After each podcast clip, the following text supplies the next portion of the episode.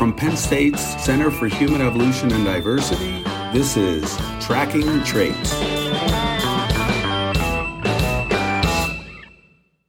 Hello, and welcome to the fourth episode of the Tracking Traits podcast. I'm Mark Shriver, co-director of CHED, the Center for Human Evolution and Diversity at Penn State University. And I'm Nina Jablonski, the other co-director of CHED. Welcome to the podcast. For today's episode, Natalia Grube, a graduate student in Penn State's biology program, was interviewed about her research by Sam Muller, a forensic science undergrad here at Penn State minoring in anthropology. Natalia's research interests include parasitology and evolution, and she's a member of the Anthropological Genomics Lab.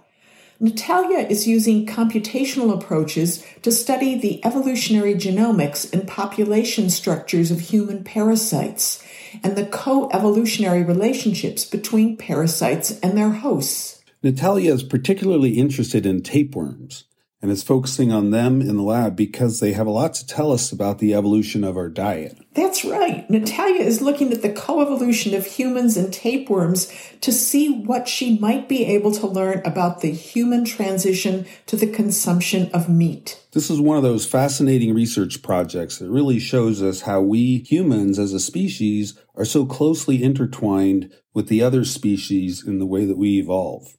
And to share a little bit about our interviewer today, Sam Muller is a member of the Paleo Microbiome Research Lab here at Penn State and previously worked in my lab researching contemporary human trait variation. Sam is interested in the application of ancient DNA and microbiome sequencing techniques to modern forensics. Her future plans include medical school with the goal of becoming a forensic pathologist. Very cool. And in Sam's conversation with Natalia, they talk about not just the science, but also how it's communicated, perceived, and how it fits into the broader society. And they discuss a good bit about outreach to young people as well. And they also get into the fun and collaborative aspects of research, as well as the challenges, the blood, sweat, and tears, and just plain hard work of science. Yeah, all that in a bag of chips. exactly. So, should we give this conversation a listen? Let's do it. Okay, so here's Sam Muller interviewing Natalia Grube about time, tapeworms, and the evolution of the human diet.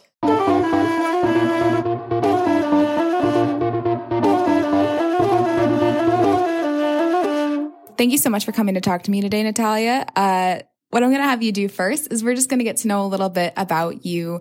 Uh, just tell me a little bit about your research. Sure. So, uh, hi, hello. My name is Natalia Grube. I'm a second year PhD student in the biology department, and currently my research is focused on the coevolutionary relationship between humans and uh, parasitic tapeworms that inhabit the human host environment uh, potentially using tapeworms as proxies to infer when in time we started important human cultural practices such as meat eating and cooking with fire. The current direction of my research right now is assessing the genomes of human specific tapeworms in comparison to non-human specific tapeworms to assess if there are any potential gene expansions or gene duplications that are reflective of human tapeworm adaptations to the human host environment. That's awesome. So we're learning about meat eating and part of our evolution. That's super cool. What implications does that have on what we know about human evolution? Meat eating and cooking with fire is thought to have conferred major phenotypic advantages to humans. What we know um, is pretty scarce or scattered across the evolutionary record. And so the implications for my research would really be to use tapeworms as proxies in order to kind of help contribute or assess and pinpoint uh, a more accurate sort of date to when these cultural behaviors arose within the human evolutionary time scale. That's awesome. So here at CHED, we're really all about diversity, right? So how is your research contributing to a more diverse knowledge of the human population? I have the opportunity through my research to really uh, teach and do a lot of science communication and outreach. Um, and one of the first things I did was write a paper communicating my research to a younger audience, which was rather challenging. So, for example, right now I'm incorporating my research in something called DNA Day, which is an outreach event that we do for students across the Penn State area. Uh, I'm working with someone named Marcella, and what we're doing is we're using our research because she works on the microbiome and I work on uh, parasites, but both inhabit the human host. And so we have the opportunity to really kind of translate the concept of human beings and, and multicellular organisms being environments and just kind of seeding that concept uh, with students. So I believe my research, while directly is involved in understanding when in time we started to eat meat, I, I, have these opportunities to do sort of broader impacts and translate my research to help communicate to uh, different types of individuals. So, for science communication, does this mean just publishing papers or doing talks? Penn State has allowed me to join a lot of uh, different communities, and through these different communities, I, I have access to resources, and and we put together different events uh, depending. Science outreach, I think, is really critical to help increase science literacy within a community or with a community like Penn State, where um, the university is really the center of the town. These opportunities are kind of collaborative, so I, I find a lot of opportunities through my peers, uh, people who have similar interests or or motivation and are dedicated to like science policy and science outreach. Um, and through, you know, this common interest, we create or we look for different things or programs we can do to help engage um, non-scientists with research. You mentioned how science communication and this scientific literacy is really important to you. Can you talk a little bit more about that and why you think it's really important for our younger generations to be scientifically literate? I think that any type of science education um, in the form of science literacy, so that's like grade school throughout, right, introducing the concepts of science and such, is is critically important because if you have a scientifically literate society, it may encourage changes in individual behavior that could potentially benefit the society at large. So, for example, with like the COVID-19 pandemic or even in our responses to climate change, if not to say that we aren't a scientifically literate society because we are to an extent, but if we really engaged in science rigorously or taught science in a more applicable way, because I feel like, especially within the grade school, we teach it as a set of facts, right? It's something, it's like you learn this, you learn this, and it's very removed from your everyday life. You can't really apply it to yourself or see how science fits into the world. So yeah, so I think it's really important to kind of introduce and teach concepts in different ways or, or engage the community in different ways and, and try to communicate science in different ways so people can have that opportunity to make informed decisions that can potentially benefit the society at large. So would you say that introducing applied sciences to younger audiences is kind of the answer to solving what's lacking in scientific literacy currently? I wouldn't say that's the only thing. It's a very complex kind of situation, and there are many different ways that we can try to increase science literacy in the public. And I specifically mentioned grade school because I relate it to myself. I, I basically moved through grade school, high school, not not really caring about you know science or math or anything, but also I was also encouraged, you know, hey, if you don't really know math, that's okay. It's not really something you need to know, you know. So I think if we start there and, and teach students differently and, and teach it in a more a way that's more relatable to themselves and, and how integral science is to society and everything we do, um, then that may harness more appreciation towards science, um, you know, maybe create more scientists within the world itself. Yeah, for sure. So, you also mentioned collaboration. And I think with collaboration comes a lot of uh, interdisciplinary elements. Can you speak on any really impactful collaborations or connections that you've made throughout your research journey?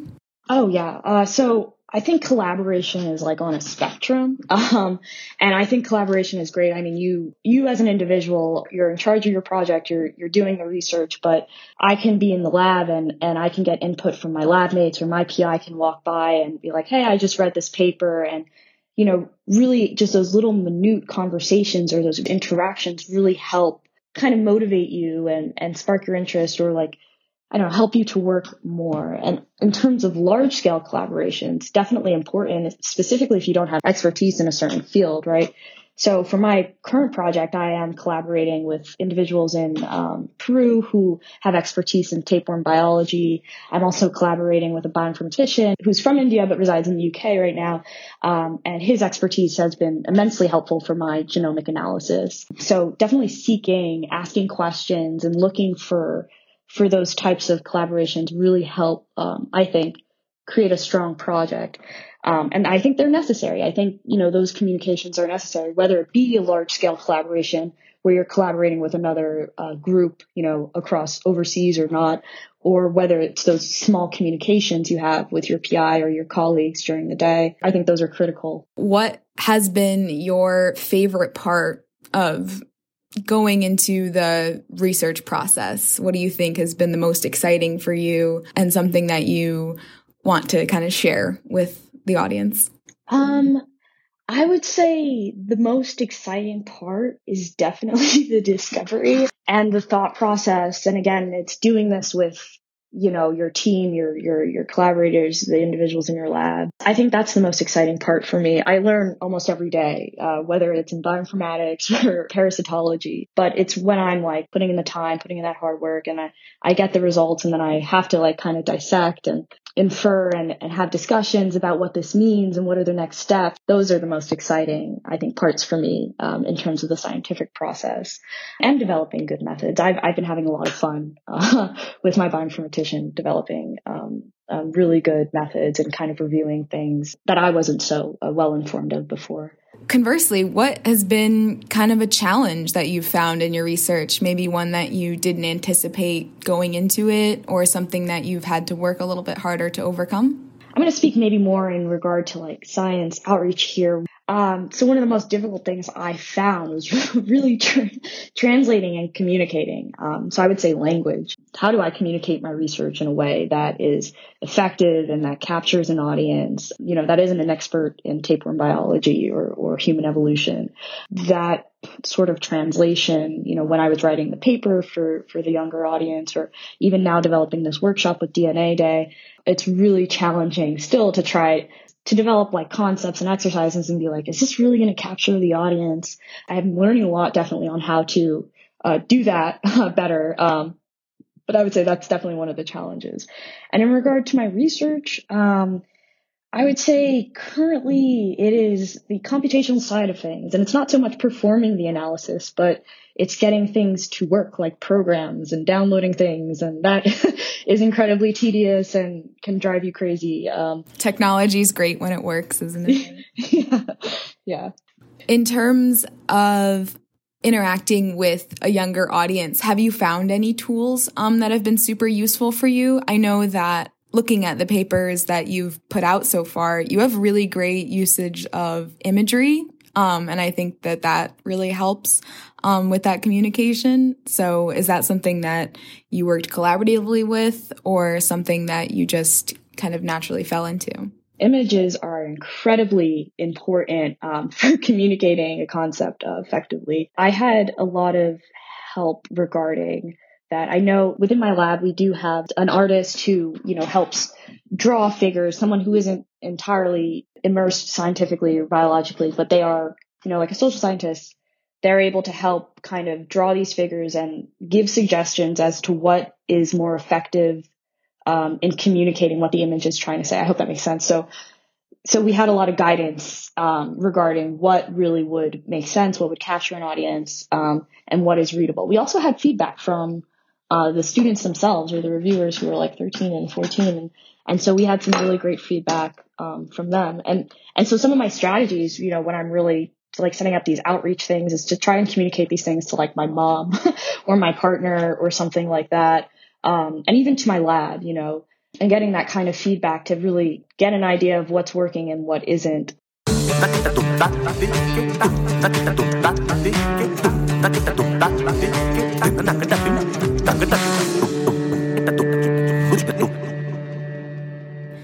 So, to kind of walk backwards a little bit, um, you mentioned that you weren't always interested in science. Can you tell me a little bit about your background and kind of how you found your way into the scientific field?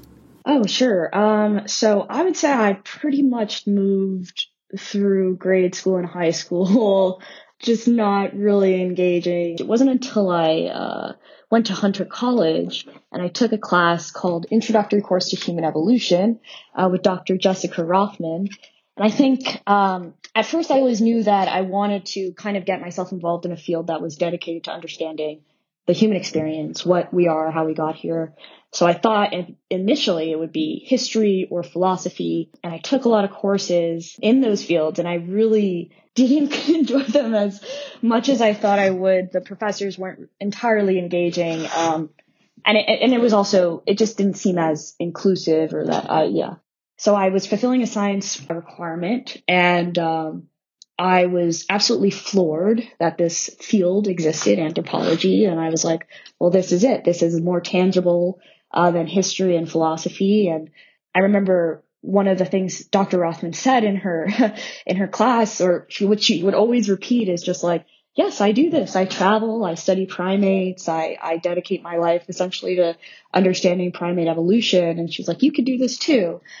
And it, it was kind of the first time a professor ever really encouraged me to pursue something. And I was really enamored that I found the field that I thought, you know, was it could really help me uh, explain things about human evolution and our history, how we got here. That's kind of where it started. And I kind of decided within that class, I was like, I definitely can dedicate, you know, the rest of my life to studying and contributing to this field. Hunter College is also very diverse. I would say it's almost emblematic of diversity. So I felt very inclusive there and, and, um, the anthropology department was just, it was really great. Um, even though I'm not a primate nutritional ecologist now, um, I did, you know, end up finding my niche. I moved, I did end up working with Dr. Stiper, who is a anthropological geneticist, and we looked at uh, traits that were specific to the human lineage. And he was like, you got to take more biology. And I was like, all right.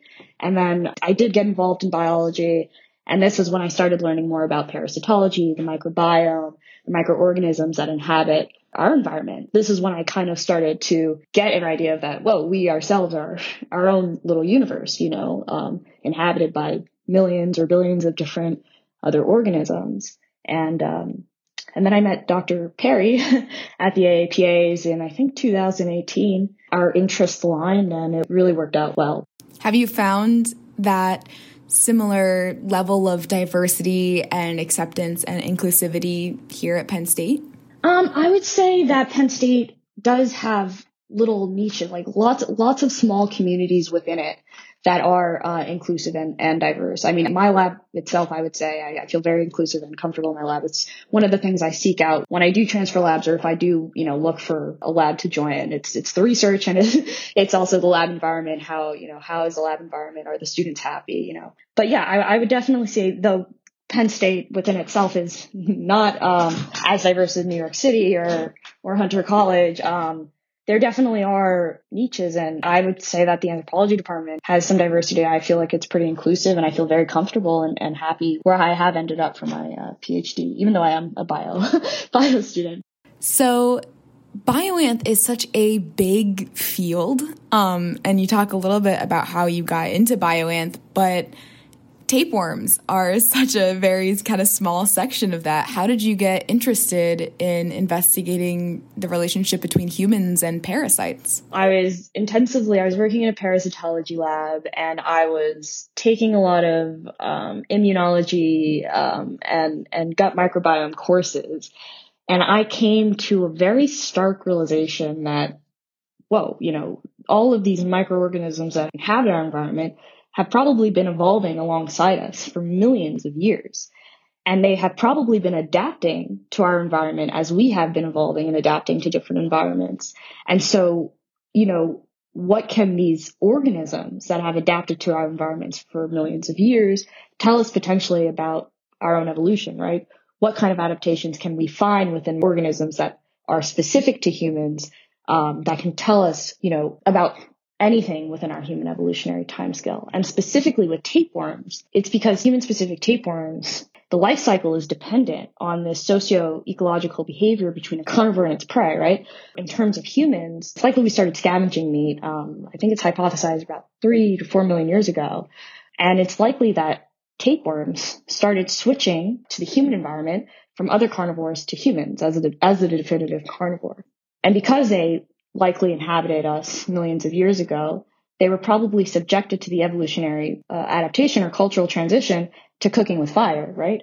And so what can we look at within human specific tapeworms that have been adapting or evolving alongside human beings for millions of years? What can their genomes tell us about when we made that transition to cooking with fire, right? Because we think potentially that these tapeworms might have had to adapt to some sort of heat stress in order to withstand cooking because they're still able to definitively infect uh, humans today, right? If you undercook meat or something like that tapeworms incredibly interesting but kids kind of get pretty excited when you talk about gross things um, or pretty grossed out when you talk about gross things. And kind of worms in your stomach i can see being a little bit of a, either an exciting or a very gross topic to discuss with kids. So how do you overcome that and how do you convey it in a really scientific perspective um, to get over that yuck factor I, I think because, like you said, it, it can be really exciting and interesting and, and that kind of concept can really draw students and be like, oh my God, like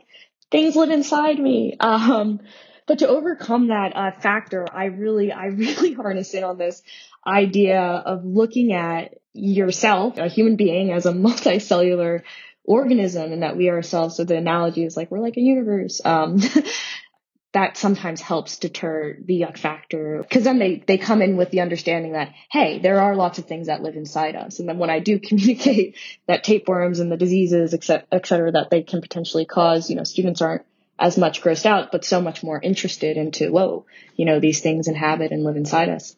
Definitely.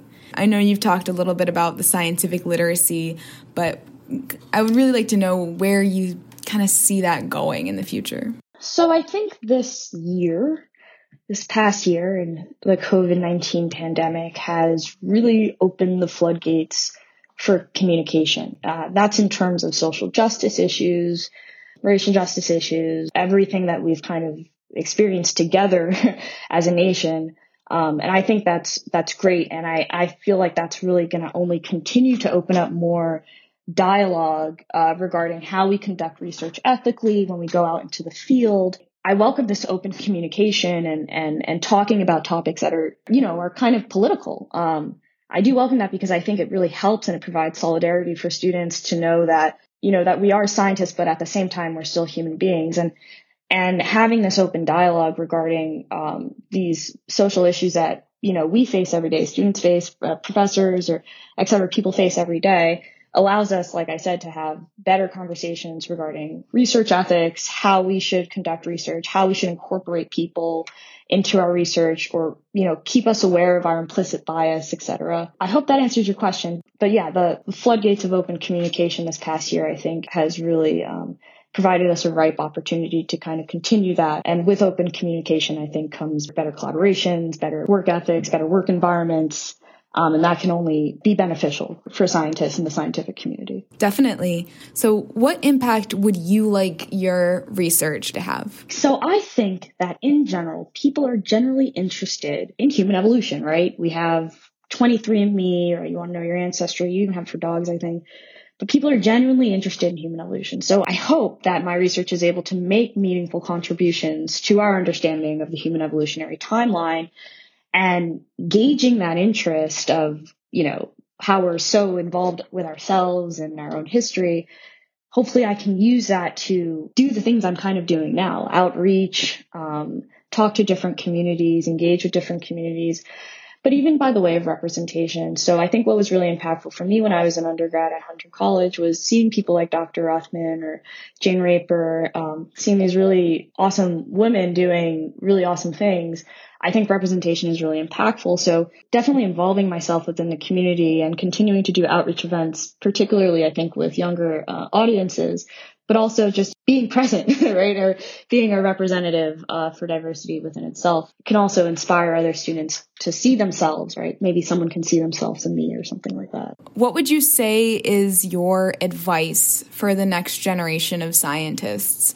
Can be aimed at the younger generation, undergraduate students. You can do one for both, whatever you think, but just give some advice kind of for those who are up and coming scientists. Work hard, even though it, it it's not going to be great all the time and it's going to suck and you're going to have to put in a lot of long hours. Um, it's it's really rewarding at the end of it and just you know work hard and, and, apply the same work ethic to anything you do even if it's not in your field of interest because you end up learning so much and it's really rewarding that's really great and i think that level of determination and just not giving up is some awesome advice. Yeah never give up. Never give up.